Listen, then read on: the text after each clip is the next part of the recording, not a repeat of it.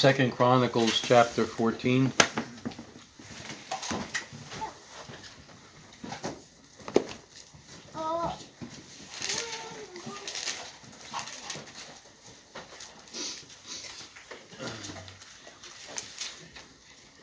In the book of Daniel talks about the last times as well as the book of Revelation.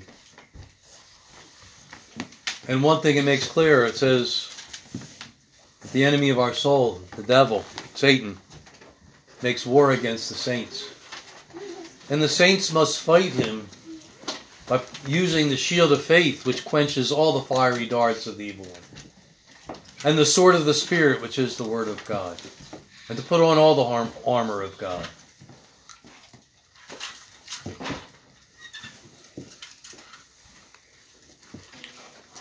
Second Chronicles 14 1. Second Chronicles chapter 14 and verse 1.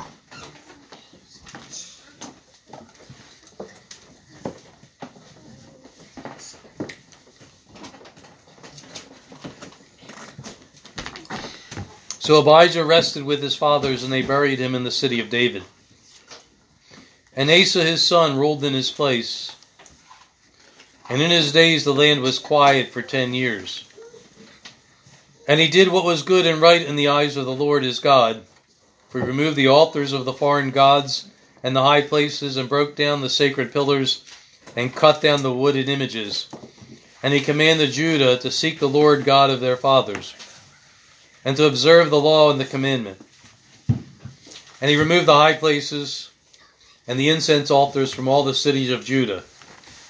And the kingdom was quiet under him. And he fortified cities in Judah for the land had rest. And he had no war in those years, because the Lord had given him rest. Therefore he said to Judah, Let us build these cities and make walls around them, and towers, gates, and bars, while the land is yet before us. Because we have sought the Lord our God, we have sought him, and he has given us rest on every side. So they built and prospered. Ten years of quiet and peace. And they sought the Lord and they prepared. And it was a good time. And it continues on in verse 8 And Asa had an army of 300,000 from Judah who carried shields and spears, and from Benjamin 280,000 men who carried shields and drew bows. And they are all mighty men of valor. If you add that up, that's 580,000 soldiers. Half a million. A little over half a million. Verse 9 And Zerah the Ethiopian came out against them with an army of a million men and 300 chariots, and he came to Mareshah. That's like double the size of Asa's army. A million man army against 580,000. In verse 11, in verse 10, verse 10, so Asa went out against him, and he set the tra- battle, the troops in battle array in the valley of Zarephath and Mareshah. And Asa cried out to the Lord his God, said, Lord, it is nothing for you to help, whether with many or with those who have no power. Help us, O Lord our God, for we rest on you, and in your name we go against this multitude. O Lord your God, do not let man prevail against you. So Asa had had vision. He knew that he was outnumbered. He knew this looked like a hopeless situation through natural eyes. But there's certain things that he says here. He says, it's nothing for you to help. No matter what this looks like. If we have a lot or if we have a few. We have half the men they have. Doesn't matter. He, he, he's this is a man speaking words of faith. And he says, he says, it's nothing for you to help whether with many or with those who have no power. Help us, O Lord our God, for we rest on you. Faith, we enter God's rest through faith. And you, you can see this man had rest because he was trusting the Lord in this very serious and dangerous situation that he was faced with. He was right about getting ready. They're setting up the battle, and he sees the other army there. That's an awful big army. It looks looks awful big. And they have chariots. They're they're armed for war, and it looks pretty scary. And he calls out to the Lord, and he speaks words of faith as he's calling out to the Lord, and says, "O Lord, you are God." He says, "We rest on you. In your name we go against this multitude." Lord, you are God. Do not let man prevail against you. So the Lord struck the Ethiopians before Asa and Judah, and the Ethiopians fled. And Asa and the people who were with him pursued them to Gerar. So the Ethiopians were overthrown, and they could not recover, for they were broken before the Lord and his army, and they carried away very much spoil. And they defeated all the cities around Gerar, for the fear of the Lord came upon them. And they plundered all the cities, for there was exceedingly much spoil.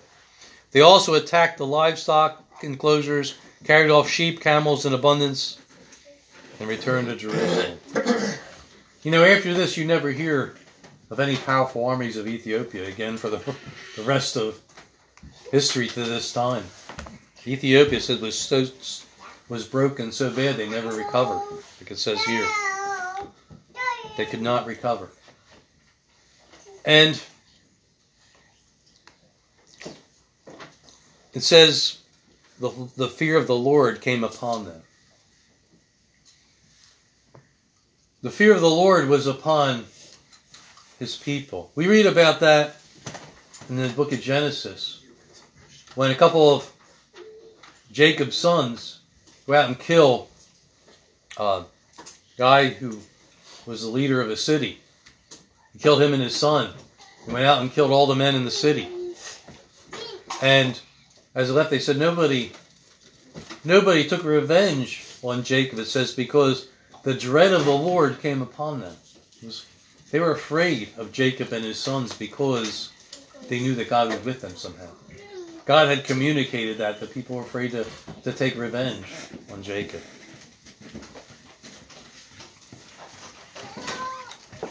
We go to the next chapter, chapter 15.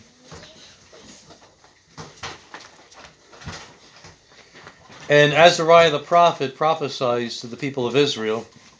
At the end of it, he says in verse 7 But you be strong and do not let your hands be weak, for your work shall be rewarded. And when Asa heard these words and the prophecy of Oded the prophet, he took courage and removed the abominable idols from all the land of Judah and Benjamin, and from the cities which he had taken in the mountains of Ephraim. And the Lord and the, and, the, and he restored the altar of the Lord that was before the vestibule of the Lord. And he, then he gathered all Judah and Benjamin and those who dwelt with them from Ephraim and Manasseh and Simeon, for they came over to him in great numbers from Israel when they saw that the Lord his God was with them. There, at this time, there was two kingdoms: the kingdom of Israel, which had been completely corrupted, and then there was a kingdom of Judah and Benjamin, with the tribe of Benjamin with them. And it says that many who were in the northern kingdom, the kingdom of Israel, came down to the kingdom of Judah for one simple reason. It says they came in great numbers from Israel when they saw that the Lord his God was with them. The people came to the Judah because they wanted to be where the Lord was at work. And they were encouraged by that. In verse in verse 12, then they entered into a covenant to seek the Lord God of their fathers with all their heart and with all their soul. And then we go into verse 15. Verse 14, I'm sorry. And they took an oath before the Lord with a loud voice, with shouting and trumpets and ram's horns.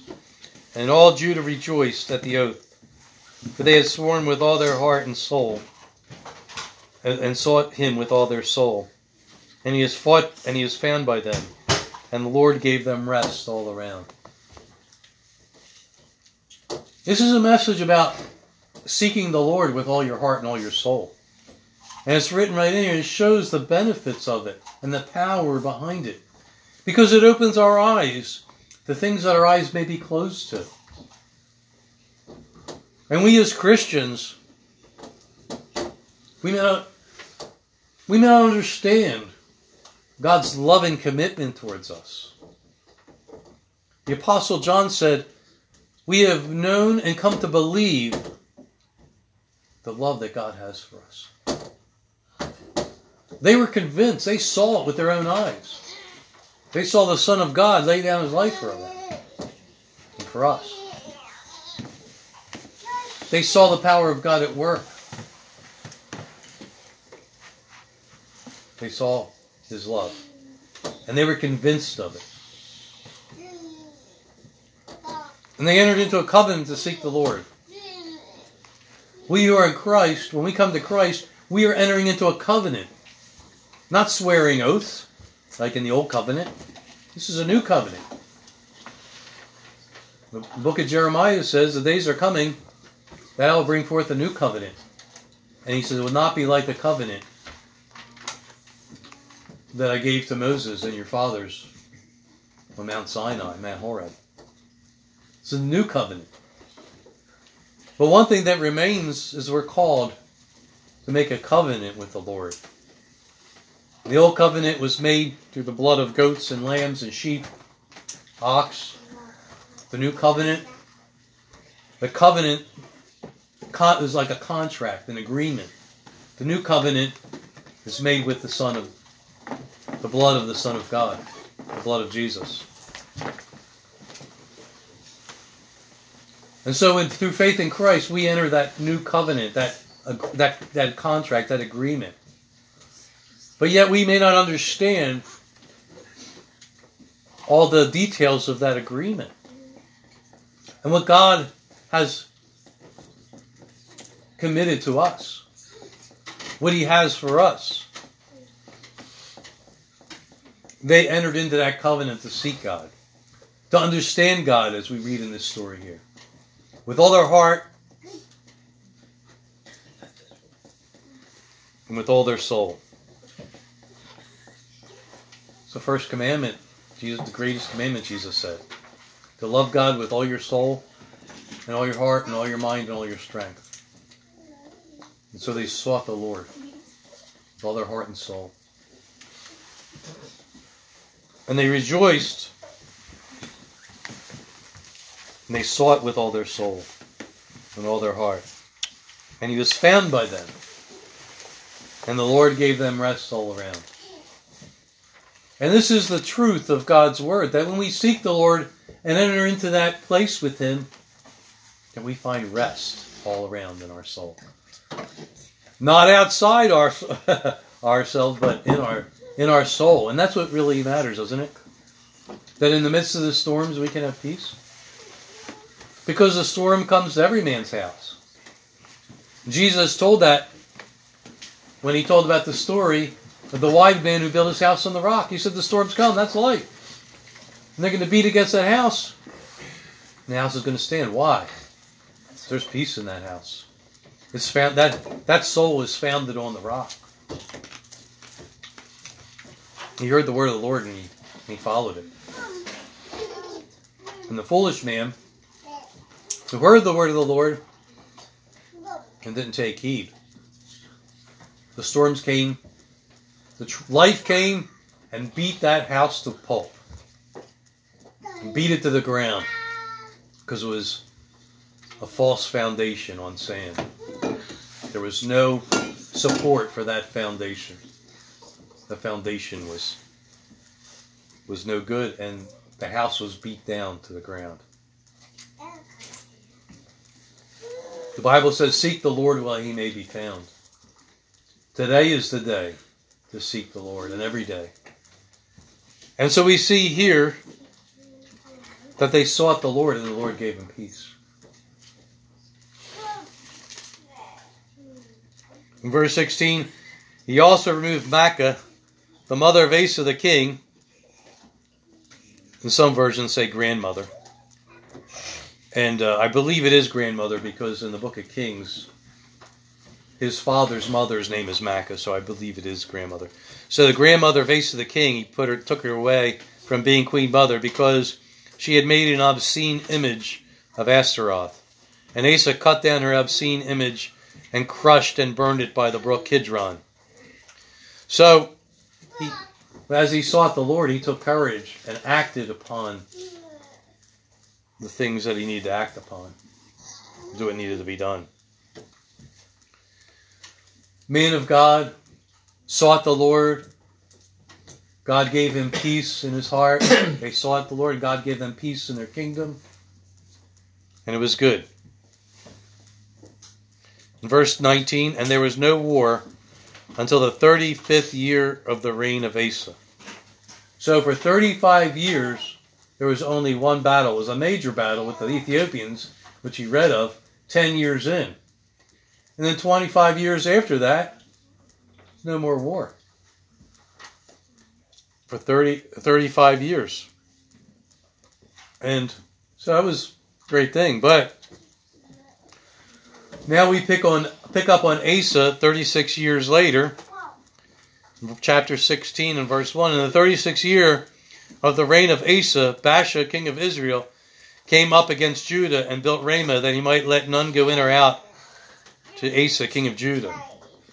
We read earlier that people came over from Israel to come into Judah. And so the king of Israel was scared because people were leaving his country to go to Judah, a different kingdom. He, he was losing his kingdom. People were going, leaving his kingdom. So he, he put a blockade up so they couldn't go in there anymore. Verse 2 then Asa brought silver and gold from the treasuries of the house of the Lord and of the king's house, and sent to Ben-Hadad, king of Syria, who dwelt in Damascus, saying, Let there be a treaty between you and me, as there was between my father and your father. See, I have sent you silver and gold. Come break your treaty with Baasha, king of Israel, so that he will withdraw from me. He's a different guy. King Baasha, uh, King King Ace is a different guy now. This isn't the same guy that went out against an army twice his size and put his trust in the Lord and defeated him. He's a different guy now. He's somewhere along the line in all of his peace and prosperity. Maybe he got spiritually lazy and stopped seeking the Lord. It looks that way, doesn't it? All of a sudden, he calls on one of the enemies of Israel and Judah, the king of Syria. He sends him silver and gold and says, Break your covenant with Israel and go attack them. You know, he went to the enemy to seek help from another enemy.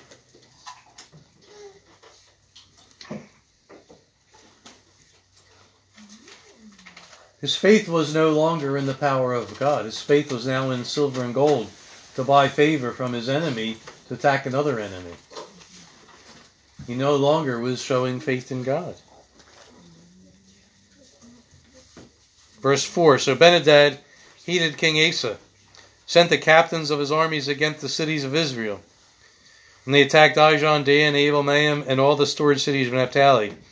Now it happened when Baasha heard it, he stopped building Ramah and ceased his work.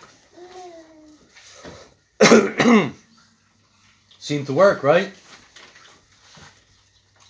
King Asa took all the Judah, and they carried away the stones and timbers of Ramah, which Baasha had used for building, and with them he built Geba and Mizpah. But at that time Hanani the seer, or the prophet, came to Asa, king of Judah, and said to him, Because you have relied on the king of Syria, and have not relied on the Lord your God, Therefore the army of the king of Syria has escaped from your hand. Were the Ethiopians and the Luban not a huge army with very many chariots and horsemen? Yet because you relied on the Lord, he delivered them into your hand. For the eyes of the Lord run to and fro throughout the whole earth, to show himself strong on behalf of those whose heart is loyal to him. the heart that is trusting him. To this man I will look to, it says in the, in the word. To him who is a humble and contrite heart and who trembles at my word.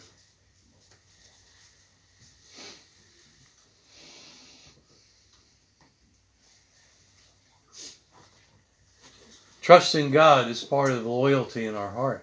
Putting our trust in Him, and not other things. So Asa and all his men, they're rejoicing. They got all this free stuff to build cities. And they built two cities with it. And then the Lord sends a prophet and says, You did something really foolish here. You, you put your trust in the king of Syria, your enemy.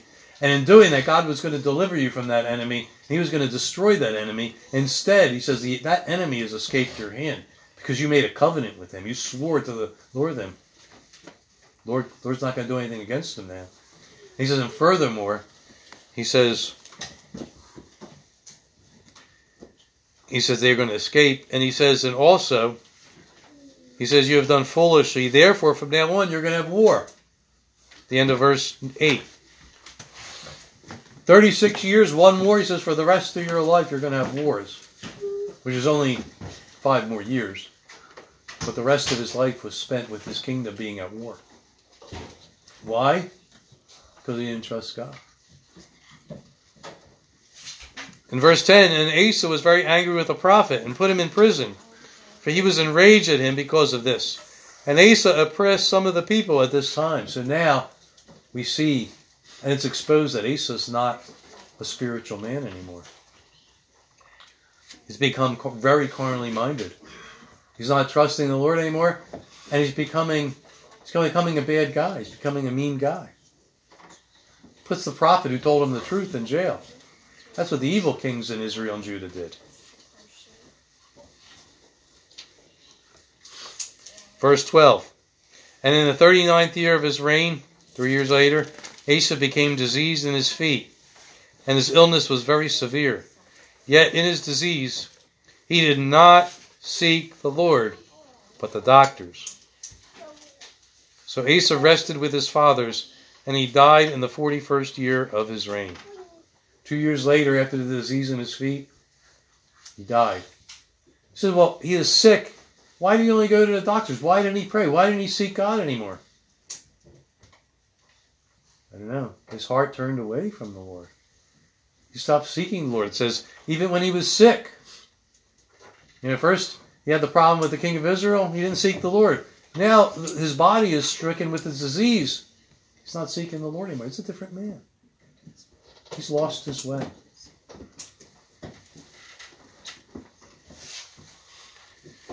And it says in chapter 17 that Jehoshaphat, his son, took, took his place.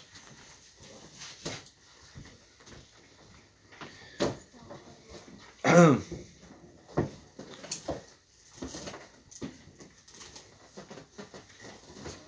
verse 3, now the Lord was with Jehoshaphat because he walked in the former ways of David his father. He did not seek Baal, but sought the God of his father and walked in his commandment and not according to the acts of Israel. Therefore the Lord established a kingdom in his hand, and all Judah gave presents to Jehoshaphat. And he had riches and honor in, in abundance. And his heart took delight in the ways of the Lord Moreover, he removed the high places and wooden images from Judah. And you see the connection between the men of God who feared the Lord and sought the Lord, that while they were seeking the Lord, what their life was like. Not that they didn't have any tribulation, not that they never had any wars, but you see the power and the peace and the help that God had and gave to them during these times. And you see his son understood and he was seeking the Lord. And it says he tore down the high places and wooden images.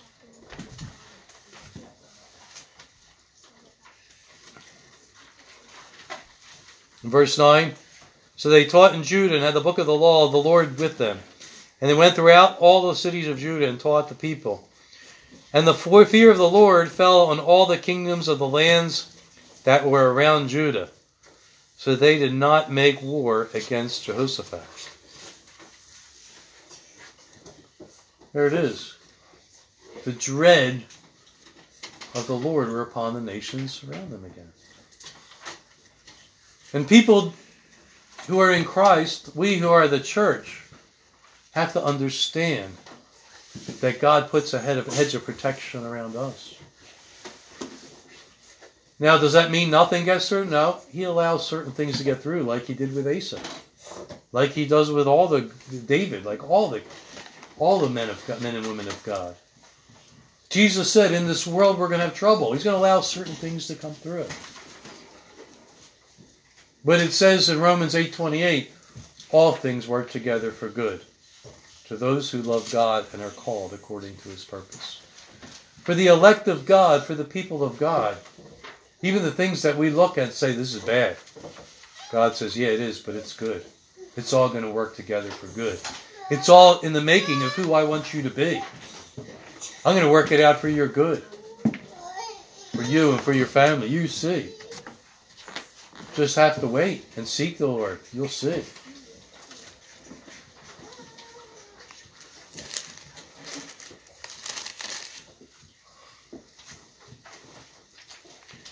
And even when Jehoshaphat was rebuked for, for joining up with King Ahab to fight against Syria, in chapter 19, he says in verse 3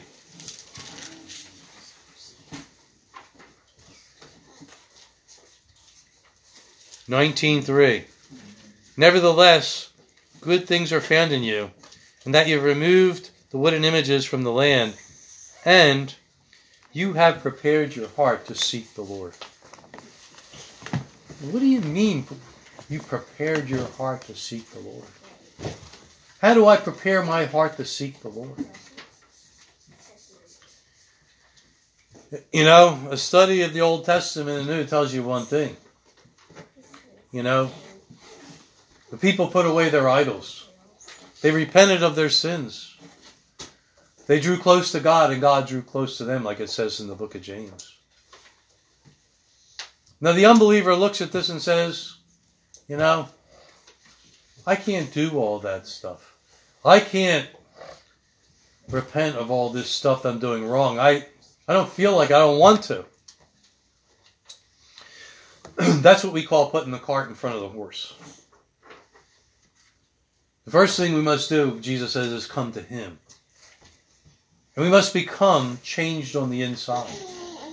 We must become a new creation in Christ. And as Peter says, God puts his nature in us, the divine nature. The nature that desires to follow God. Because before we have that nature, we want to do what our own nature wants us to do, our sinful nature. We want to follow our sins. We want to do what we want to do. We don't want to do what God wants us to do because we don't have the nature of God. We need the nature of God. We need to be born again. And then we are empowered to live for Christ. We are empowered to do what He calls us to do. And, and to accept and to have the power to forgive, have the power to love, even those who don't love us, who aren't good to us, who are nasty to us. We're given power.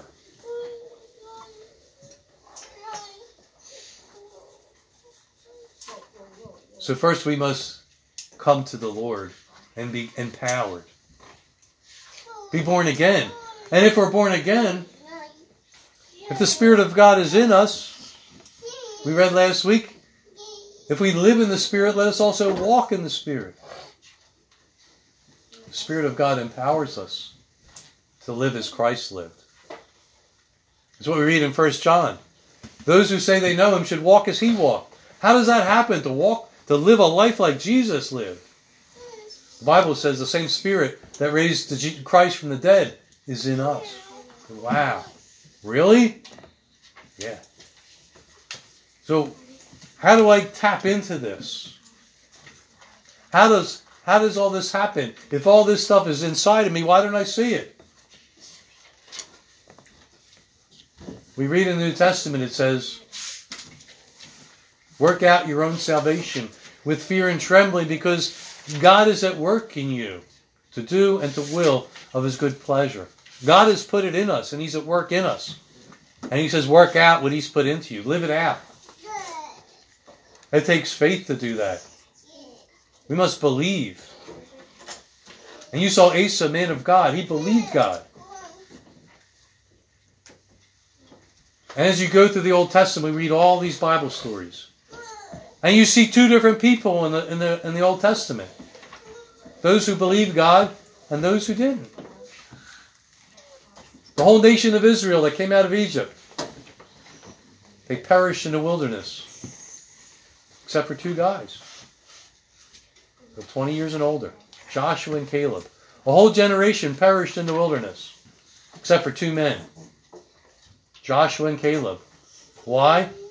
Because they understood God. They knew God. And they understood Him.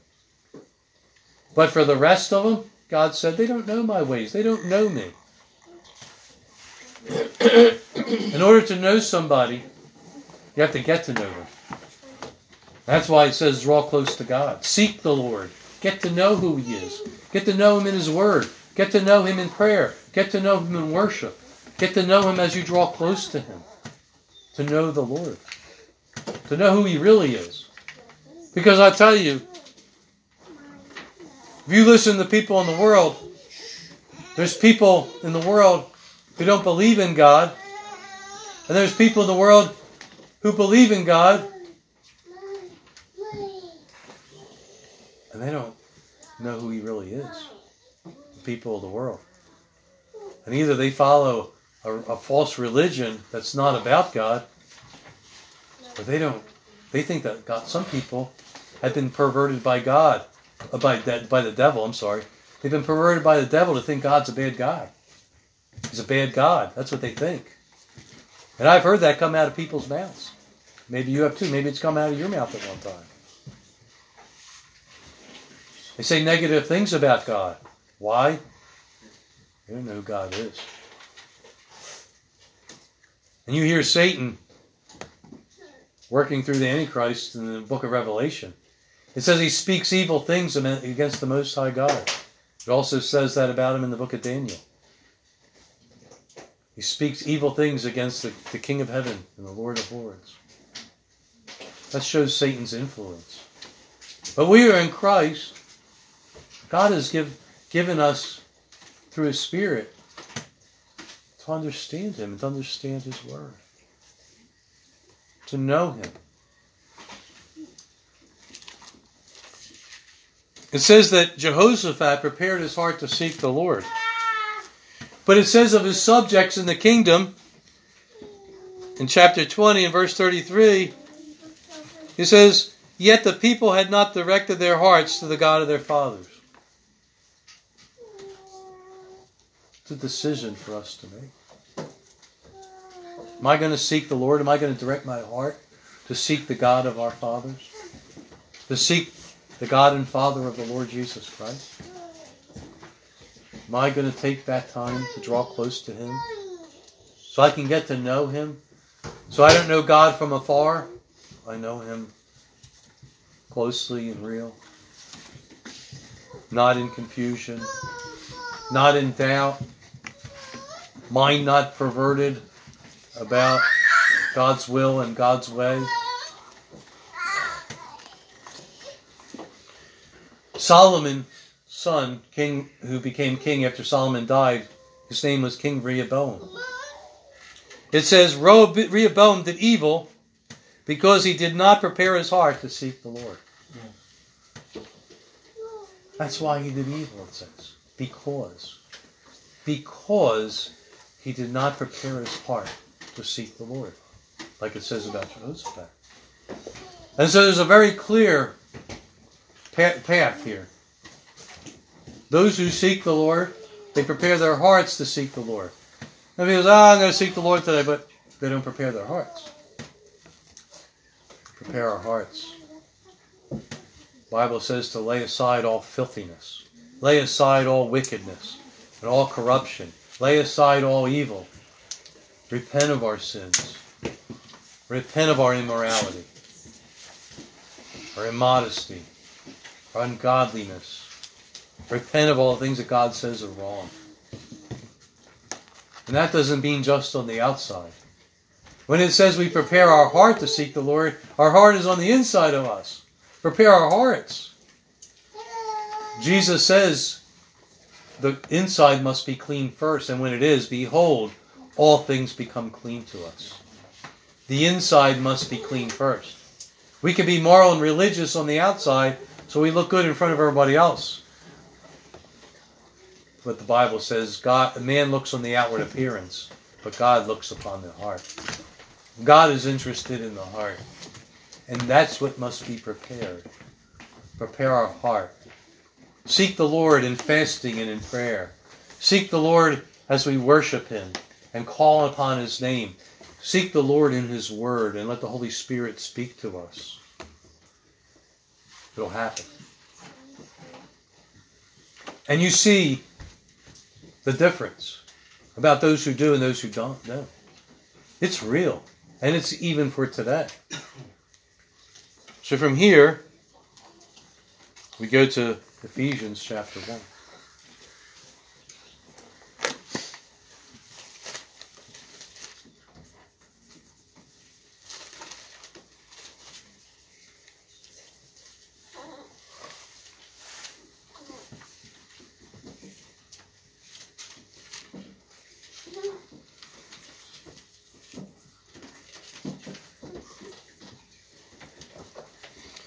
We'll begin in verse 13. Paul is writing to the Ephesian church.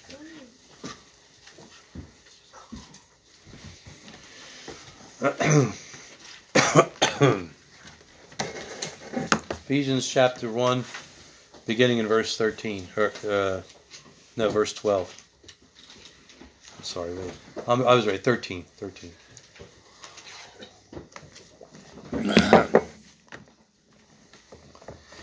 In him you also trusted after you heard the word of truth, the gospel of your salvation, in whom also, having believed, you were sealed with the Holy Spirit of promise. It was the guarantee or the earnest or the down payment of our inheritance until the redemption of the purchase price purchase possession to the praise of his glory. He is writing to the church, those who are born again here in the church of Ephesus. This is who he's writing to. He makes it very clear. He says, You, having believed, were sealed with the Holy Spirit of promise. Is there any doubt he's writing to believers here? No, of course not. But listen to what he says to those who have been born again here. Listen carefully to what Paul says. Therefore, I also, verse 15, after I heard of your faith in the Lord Jesus and your love for all the saints, do not cease to give thanks for you, making mention of you in my prayers, that the God of our Lord Jesus Christ, the Father of glory, may give to you the spirit of wisdom and revelation in the knowledge of him. He says, he says, when I heard of your faith and your love in the saints, so I'm thankful for that. He says, I'm praying for you too. They have the love of Jesus being exhibited. And he's thankful for that. He says, You have faith, and I'm thankful for that. Your faith in the Lord Jesus. And I'm thankful for that. But I'm praying for you for something else, for something more. Of, of spirit, the spirit of wisdom and revelation in the knowledge of Him. That things will be revealed, wisdom and, and things be revealed to them in the knowledge of God. There's more for this church. He says in verse 18, the eyes of your understanding being enlightened, that you may know what is the hope of his calling, where the riches of the glory of his inheritance in the saints. Just these things be open, uh, our, our, our, our eyes of understanding being open to these things And the third thing he prays that we be enlightened to is verse 19. And what is the exceeding greatness of his power to us who believe, according to the working of his mighty power? That we would understand this. Because it's clear that Paul saw they needed more. They needed to grow up in their understanding of the Lord. All this stuff he's talking about here, the eyes of our understanding and wisdom and knowledge of God about all these things. The great exceeding greatness of his power towards us who believe. You know, a lot of us in Christendom don't understand that. We're striving to understand this. That's why Paul was praying. Because he saw how good this church was doing, but he said, May God open up your understanding for more. That you may be everything that God wants you to be. And receive from God all that He has for you. And all He wants you to be. And all that He wants to do for you. Jesus said, Ask that you may receive, that your joy may be full. Ask that you may receive, that the Father may be glorified in the Son. But sometimes we're a little intimidated. Sometimes it looks a little too big of a mountain for us. Sometimes it seems like something too big. That's why Paul says, you got to have your understanding open. The greatness of his power to those who believe. And it's according to the working of God's mighty power, which he worked in Christ when he raised him from the dead seated him on the right hand in heavenly places. The same power.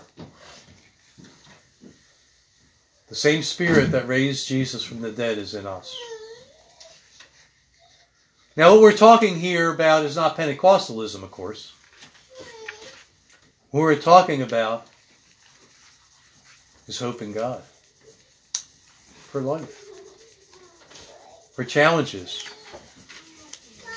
for hope and help in our time of need. To change us, to grow us, to walk in holiness, to be what God wants us to be, to have hope for our problems and our challenges that we're faced with today and every day. To have our understanding open. That the power of God is available to us who seek Him and who believe in Him. We have to have our eyes under the eyes of understanding opened to understand His greatness of His power, if we would believe. The greatness of His power to those who believe. If we don't believe in God's help, that short circuits the power that's available to us through the Lord.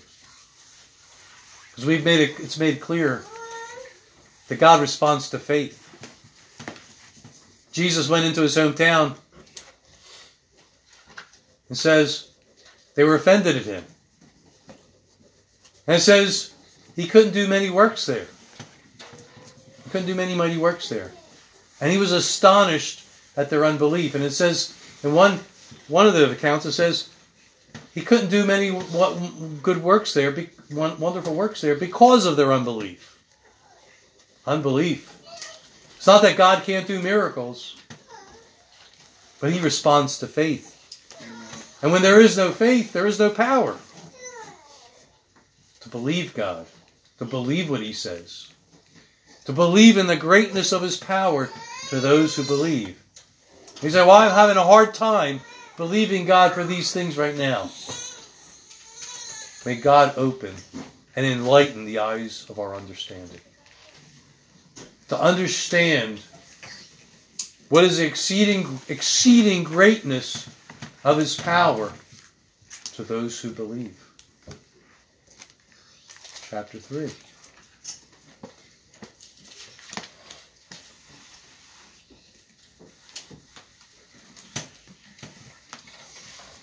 Verse 14. Mm. Same Ephesians 3:14. Now for this reason I bow my knees to the Father of our Lord Jesus Christ, from whom the whole family in heaven and earth is named,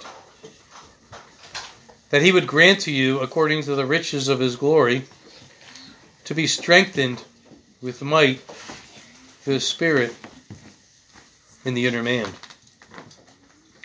That Christ may dwell in your hearts through faith, that you, being rooted and grounded in love, may be able to understand. Here it is again comprehend, understand. Understanding being open. That you may be able to understand with all the saints what is the width, length, depth, and height to know the love of Christ, which passes knowledge, that you may be filled with all the fullness of God. Who is he praying for here? Christians. That we who are in Christ may understand the great dimensions of his love for us. That we may be filled with all the fullness of God. Until we understand God's love for us, we can't be filled with the fullness of God. Everything that God has intended for us, everything God wants us to be. There it is right there. Praying for the for the church, those who are in Christ, us. That we may understand the great massive dimensions of God's love for us through Christ. May God uh, uh, open our understanding. And he prays that we be strengthened with, with spiritual strength in our inner man, in our spirit, through the Holy Spirit. Be strengthened in our hearts. That we might know the love of Christ which passes understanding. That we might know that God loves us. We know it. We experience it. We're walking in it. We are experiencing and seeing the love of Jesus for us. It starts at the cross and it goes from there. We begin understanding the love of Jesus for us when we, when we come to the cross. And then it goes from there. That's why Paul says that the love of Jesus compels us. That we may be filled with all the fullness of God. Verse 20. Now to him who is able to do exceedingly, here's the word exceedingly again. You read about in that last passage. Exceeding greatness of his power to those who believe. Now to him who is able to do exceedingly abundantly above all that we ask in prayer, all that we ask or think, according to the power. Uh oh that works within us. What is the power that is at work in us? This is are we believing God? Are we walking in the power of the Holy Spirit? Are we walking in the Spirit? We are we trusting God? Are we drawing close to God? Are we seeking the Lord? He's able to do more than we can pray for. More than we can even imagine, one version says. God is all powerful. But how is it going to end up? It's according to what we believe. According to your faith, let it be done to you, Jesus says to different people. And it says, according to the power that's at work within us. Is the power that's at work within us according to our understanding, worldly reasoning, logic, the carnal mind? Or is the power that's at work within us according to the Holy Spirit? According to the new man, the spiritual man, spiritually minded? What power is at work within us?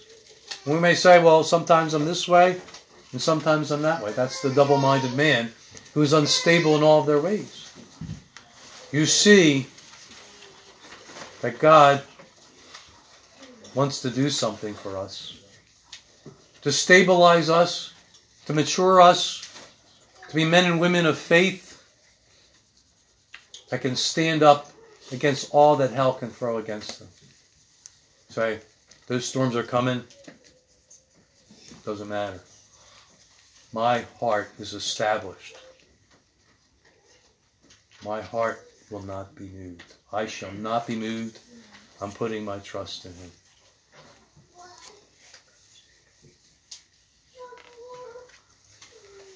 Now, to Him who is able to do exceedingly abundantly above all that we ask or think, according to the power that is at work in us. God's response to, to us is according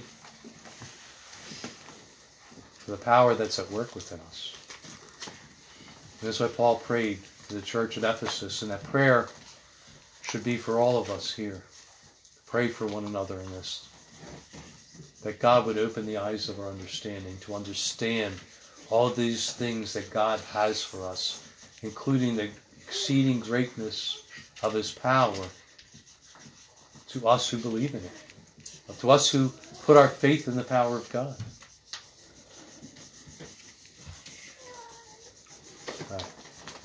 I'm late today, Brother Dave. I'll let you comment on all this and